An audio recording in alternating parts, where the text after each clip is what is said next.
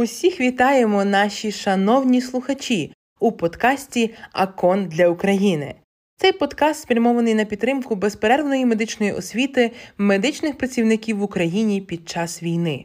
Інститут дослідження міжнародної допомоги Аконського університету гуманітарних наук в Берліні та Тернопільський національний медичний університет імені Івана Яковича Горбачевського представляють вам новий епізод нашого подкасту Оцінка та лікування ран. Автор, інструктор з медсестринства та охорони здоров'я Анне Лена Люцер. Переклад професор Надія Фетчишин. Читає для вас Мар'яна Варварук.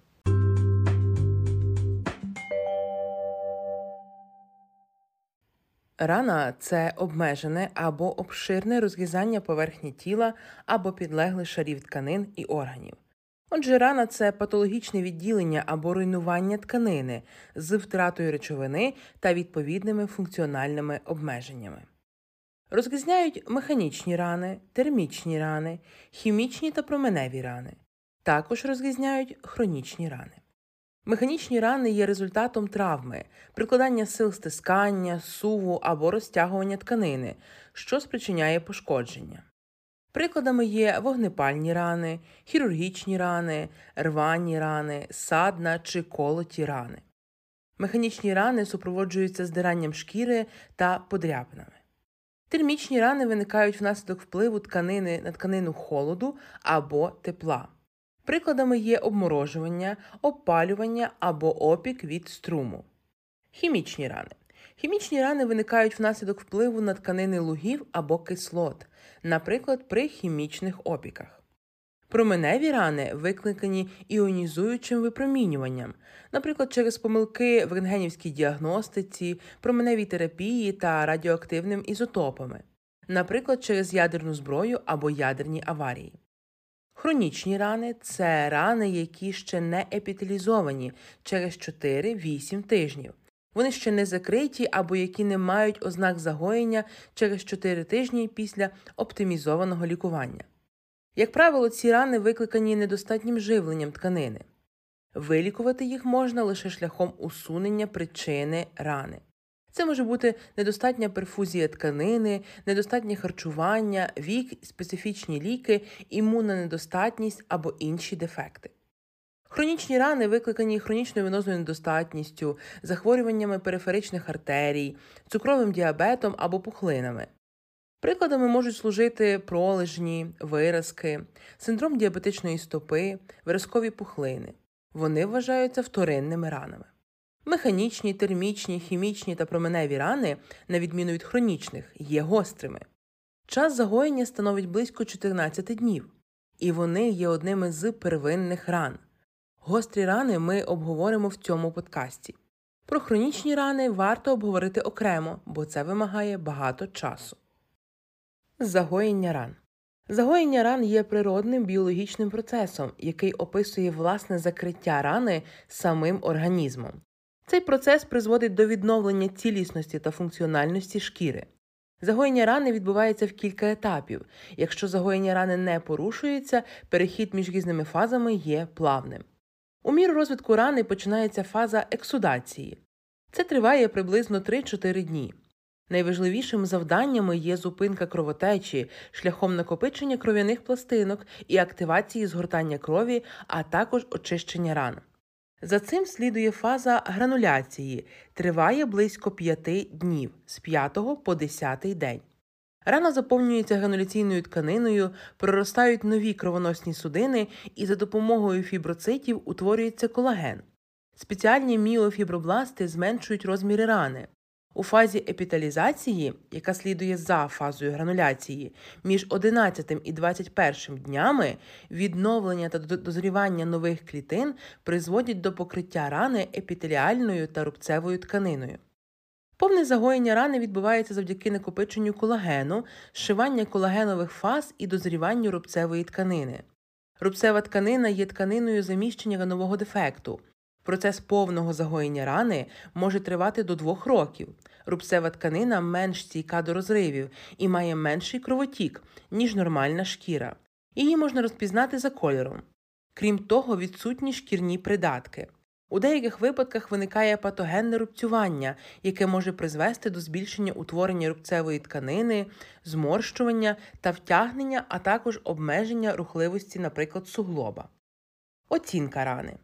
Повний опис включає локалізацію рани, її розмір, краї, середовище довкола рани, вміст, запах, рановий ексудат, чутливість у рані та на прилеглих ділянках.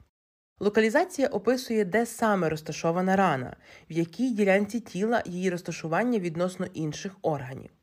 Розмір рани це ступінь пошкодження тканини.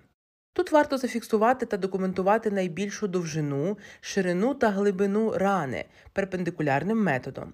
Такі вимірювання є важливими для оцінки та прогностики загоєння рани. Важливими є спостереження за розміром рани у динаміці, що слід регулярно реєструвати протягом усього періоду загоєння. У багатьох клініках зараз є цифровий запис та фотодокументування. Однак метод цифрового запису має очевидний недолік, оскільки глибину рани часто неможливо визначити, і тому, відповідно, неможливо проаналізувати загоєння у тривимірності. Кишені рани можна виміряти за допомогою стерильної лінійки або зонда. Поверхня рани Поверхня рани це дефект тканини, оточений краєм рани без епітеліальних клітин. Опис поверхні рани може базуватися на різних типах тканини, наприклад, кісткової, м'язевої, сухожильної, грануляційної чи рубцевої. Опис області рани ґрунтується на клінічній оцінці експерта, тому досвід тут відіграє велику роль. Якщо поверхня рани вже покрита епітеліальними клітинами, то це вже прийнято призначати як струб. Поверхня рани також може бути вкрита нальотом, який може складатися з відмерлих зруйнованих клітин, ранового ексудату, крові або гною. Край рани. Край рани це епіталізована ділянка, яка піддається відновленню між поверхнею рани та прилеглою здоровою шкірою, а також реперативно епіталізовані ділянки, епітелієві острівці, що оточені поверхнею рани. Вважається, що стан країв рани має вплив на її загоєння. Опис ґрунтується на характері краю рани. Прикладами опису країв рани є підірваний, плоский, опуклий або ж мацерований. Ділянка довкола рани. Це початок межі здорової шкіри, що прилягає до краю рани. Точний опис ділянки рани важливий для вибору правильного лікування та сприяння процесу загоєння. Наприклад, суха рана з тріщинами може бути викликана зневодненням або недостатнім кровопостачанням і може потребувати зволожувальної пов'язки. З іншого боку, волога мацерована рана може бути ознакою надлишку вологи, що в свою чергу може збільшити ризик інфікування або ж загальмувати процес загоєння рани. У цьому випадку може допомогти дегідратаційна пов'язка на рану. Набрякла ділянка рани з червоним відтінком свідчить про запалення, тоді як наявність пухирів може бути наслідком алергічної реакції. У цих ситуаціях можуть знадобитися спеціальні пов'язки для забезпечення захисту та лікування ураженої ділянки. Таким чином, патологічні зміни в ділянці рани впливають на процес загоєння рани, а також на вибір ранових пов'язок та інтервали їх зміни. Ексудат рани це багата на білок рідина і є наслідком запального виходу клітин і рідини з лімфатичних і кровоносних судин. Рідкі виділення, які часто містять кров, лімфу, залишки тканин, продукти розпаду мертвих тканин, бруд, гній та можливі живі мікроорганізми. За характеристиками, тобто залежно від кількості білка, кров'яних тілець розрізняють ексудат сирозний, фібринозний, сирозно-гнійний і геморагічний. Однак слід пам'ятати, що пов'язки на рани можуть впливати на оцінку ексудату. Існують пов'язки, які поглинають ексудат або його модифікують, щоб зменшити пацієнту дискомфорт. Рани також часто мають запах. Він може погіршити якість життя пацієнта та свідчити про інфікування рани. Важко оцінити та описати запах з рани, оскільки сприйняття запаху рани є суб'єктивним. Рани зазвичай спричиняють больові відчуття, що також слід регулярно оцінювати та описувати, та, якщо необхідно, усувати його за допомогою знеболювальних засобів. Крім того, слід враховувати біль при очищенні рани та зміні пов'язок. Лікування різних ран, очищення та дезінфекція рани, антисептики. Існує пасивне періодичне очищення, яке в основному використовується для хронічних ран, і активне періодичне очищення ран. Останнє застосовується при гострих ранах. Під час такої маніпуляції рана очищається механічно та використовується розчин для зрошення рани, наприклад, фізіологічний розчин або антисептик. Коли ж потрібні антисептики і які саме? Антисептик використовується при ознаках запалення. Запалення це захисна реакція організму на подразники. Ознаками запалення є дольор біль, кольор локальне або загальне підвищення температури, рубор почервоніння, тумор набряк і функціолезія обмеження функції. Крім того, антисептики завжди слід використовувати при механічній очистці і тільки за суворими показами, оскільки антисептики мають цитотоксичну дію. Антисептичні засоби мають різні покази та протипокази, і тому необхідно строго дотримуватися наступних характеристик окремих антисептиків. Для лікування ознак запалення доступні наступні антисептичні засоби: PVP йод, діюча речовина повідон йод, октинісепт, діюча речовина октинідину гідрохлорид, полігексанід, PVP йод, в якому діюча речовина повідон йод. Цей антисептик завжди слід розглядати як третій варіант із трьох антисептиків. Антисептик не може бути неефективним, проте може негативно впливати при контакті з кров'ю і гноєм. При застосуванні завжди слід запитувати про алергію на йод. Цей засіб слід вибирати лише як антисептик на короткий проміжок часу. pvp йод підходить для використання при мультирезистентних патогенах, гострих травматичних ранах. Слід розвести у співвідношенні 1 до 10 для швидкого промивання глибоких ран, включаючи порожнини тіла. Його можна використовувати як профілактику інфекцій при проколах і порізах. Варто пам'ятати про ВІЛ та гепатит Б або гепатит С, а також як перед і післяопераційний антисептик. Високоефективний він є при застосуванні на шкірі, слизових оболонках та ранах. При застосуванні PVP йоду ознаки інфекції повинні зменшитися вже через 2-5 днів від початку. В іншому випадку терапію слід переглянути. Антисептик забарвлює шкіру або рану в коричневий колір, що слід враховувати при огляді. Звичайно, необхідно враховувати наступні протипокази до застосування алергія на йод, гіпертиреоз або загальні захворювання щитовидної залози, гіпертифомний дерматит дюрінга, пухирчасті аутоімунні дерматози, променева терапія щитовидної залози йодом, планова або проведена радіойодтерапія. Його не слід використовувати з ртутивмісними засобами для лікування рани або дезінфікуючими засобами для, викор... для лікування ран. Одночасно не можна використовувати з препаратами літію. Цей антисептик заборонено або обмежено застосовувати у немовлят до 6 місяців у період вагітності та грудового вигодовування жінок, літніх людей із захворюванням щитовидної залози, опіків трансплантанта. Тут альтернативою, скоріш за все, буде полігексаніт. Октенісепт діюча речовина октинідину гідрохлорид. Октенісепт завжди слід розглядати як другий варіант з трьох антисептиків. Цей антисептик не має спороцидної та протозоїдної дії та має негативний вплив при взаємодії з кров'ю та гноєм. Контактна алергія після застосування даного засобу зустрічається дуже рідко. Тривалість застосування залежить від ступеня чистоти рани та вмісту, кров або гній в рані. Виробник вказує час впливу одну хвилину. Показами до застосування октинісепту є потреба у знезараженні рани з ознаками запалення, викликаного патогенними для людини мікроорганізмами, мультирезистентними патогенами, при травматичних, гострих і хронічних операційних, а також опікових ранах. Цей антисептик дозволено застосовувати у дітей, вагітних і немовлят, а також для підтримуючої терапії при грибкових захворюваннях. Протипоказами до застосування октинісепту є алергія у пацієнтів на діючу речовину, коли мова йде про промивання глибоких ран без дренажного отвору, використання в черевній порожнині, на барабанній перетинці для промивання сечового міхура.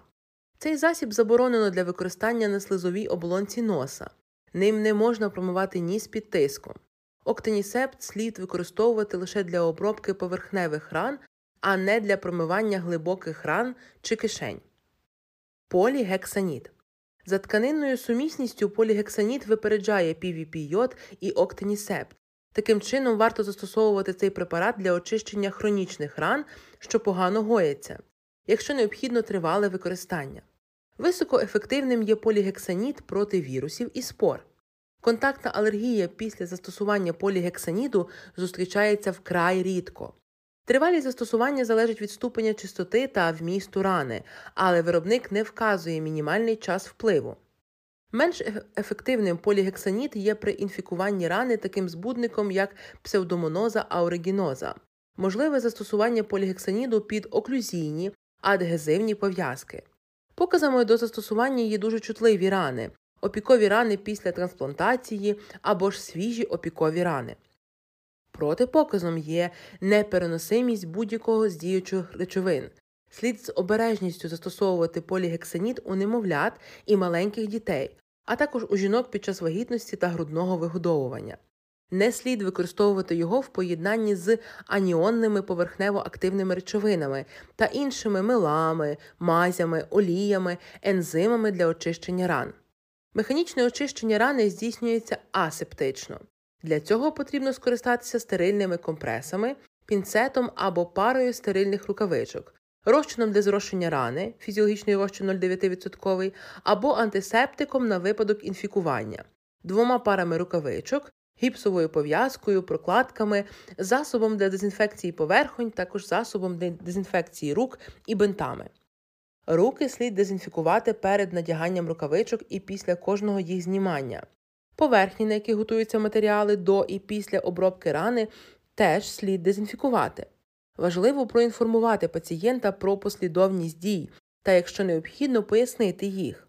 Коли матеріали підготовлені на столі, пацієнт сидить або лежить у зручному положенні, і, якщо необхідно, постіль або одяг пацієнта захищають прокладкою. Руки дезінфікують і надягають рукавички. Якщо на рані вже є пов'язка, її послаблюють максимально нетравматично. Важливо оцінити, як виглядає рана та пов'язка, ексудат, запах та інші. Потім слід змінити рукавички, а руки знову продезінфікувати. Відтак необхідно просочити компреси розчином для промивання рани або антисептиком і захопити їх пінцетом, щоб вони залишалися стерильними. Рану завжди очищають зсередини назовні, тобто до краю рани. Варто робити це півколовими рухами. Механічні рани розрізняють первинне і вторинне закриття рани. При первинному закритті рани говорять про своєчасне зажиття свіжої рани. Тут необхідно дотримуватися наступних вимог. Травма не повинна бути давнішою, ніж 6-8 годин, інакше є ризик занести інфекцію. Тоді загоєння рани буде набагато складнішим. Ложе рани має бути чистим, без сторонніх тіл. Краї рани повинні бути рівними, тобто безперервно прилягати до інших країв рани. Крім того, ділянка ушкодження повинна добре кровопостачатися. Прикладами первинного закриття рани є шви або ж скоби, або навіть тканинний клей для невеликих за розміром ран. Вторинне закриття рани називають пізнім закриттям рани. Найчастіше це використовується при серйозних пошкодженнях м'яких тканин, а також при відкритих переломах.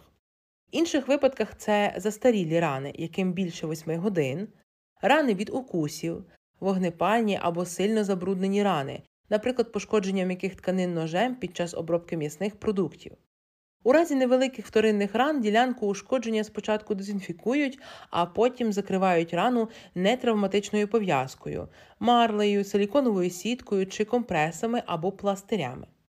У випадку великої площі рани слід провести хірургічну обробку з очищенням та подальшим вторинним закриттям рани. Термічні рани.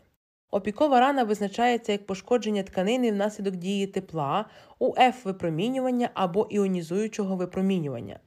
При опіку під дією тепла спалюються клітини. Такий патологічний вплив призводить до запалення, виходу рідини з капілярів назовні та набріку м'яких тканин. Це супроводжується втратою рідини з організму, тому завжди варто пам'ятати про необхідність внутрішньовенного введення рідини у випадку великої площі опіку. Крім того, в кров виділяються токсини, які безпосередньо пошкоджують органи. При масивних опіках небезпечними є стан гіповолемічного шоку. Опіки поділяють на чотири різні ступені. Перший ступінь виникає почервоніння, локальний набряк. На рані відкритого дефекту не спостерігається. Біль описується як помірний або сильний. Якщо площа опіку завбільшки з долоню, слід звернутися до лікаря. Ступінь 2А. На шкірі візуалізуються пухирці, а також вологе ложе рани з червоним відтінком та утворенням набряку. Пацієнт скаржиться на сильний нестерпний біль. Ступінь 2Б. На шкірі також візуалізуються пухирці, але ложе рани вже з блідо-червоним відтінком та сухе. У цьому випадку відчувається вже слабший біль, але укол шпилькою все ще болючий. Третій ступінь в рані візуалізується некроз. Після очищення рани ложе від білуватого до жовтого кольору. Болю в ділянці рани пацієнт вже не відчуває. Четвертий ступінь некроз поширюється через усі шари шкіри до сухожиль, м'язів і кісток. В цьому випадку має місце обвуглювання м'яких тканин. Лікування опіків. Терапія, як правило, містить наступні принципи. Перш за все, рану слід розкрити і злегка охолодити. Причому слід зазначити, що не використовується крижана вода, оскільки це може викликати переохолодження. Рану, якщо вона відкрита, слід накрити пов'язкою, що не прилягає до самої поверхні рани. Для цього використовують, наприклад, лавасепт гель, який наносять на марлю і просочують маззю. Профілактику інфекцій шляхом призначення антибіотиків, а також регідратацію організму слід проводити після консультації з лікарем. У разі опіків вищого ступеня необхідно провести санацію, хірургічну обробку і, якщо необхідно, пластичну операцію для усунення дефекту. Специфічна терапія залежно від ступеню. При першому ступені доцільно провести консервативну терапію, залежно від стану можливе очищення рани марливим компресом лавасепт. Потім на рану накладають сітку з просоченою маззю марлі або піну біатаїн для нетравматичної зміни пов'язки. Загоєння відбувається вже через кілька днів, спонтанно та самостійно. Важливо, щоб такі рани ніколи не перев'язували тільки сухими компресами, інакше нетравматична зміна пов'язки неможлива.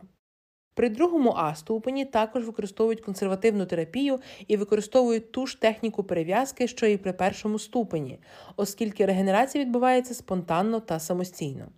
Ступінь 2Б лікується відповідно до кількості обпалених ділянок тіла, при меншій площі ураження, як і зі ступенем 2А.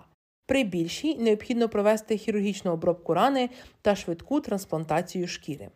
У третіх і четвертих ступенях після стерильного покриття рани пацієнта слід негайно перевести в опіковий відділ, щоб якомога раніше видалити некроз і зайнятися негайною трансплантацією шкіри. Хімічні та променеві рани. Про хімічні рани, на жаль, нічого сказати не можу, тому що досвіду роботи з ними не маю. Я хотіла б звернути увагу на променеву виразку.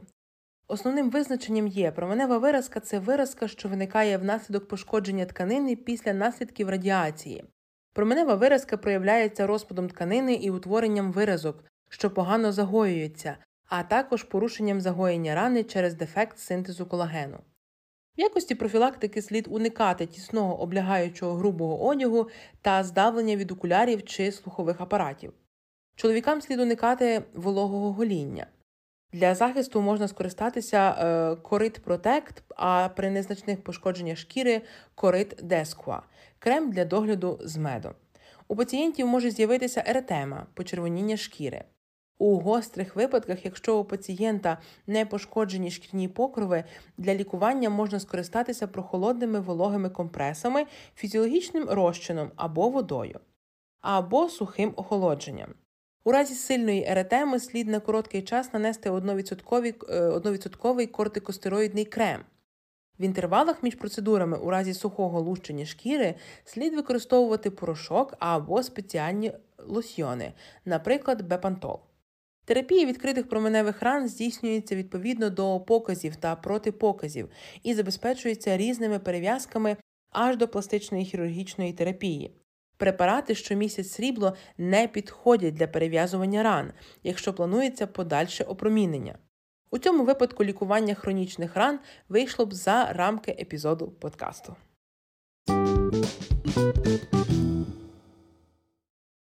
Отож, ви прослухали черговий епізод нашого подкасту. Ми дуже сподіваємося, що вам було цікаво. Чекаємо від вас запитань та зворотньої відповіді. Тож будьте здоровими, до побачення та бережіть себе.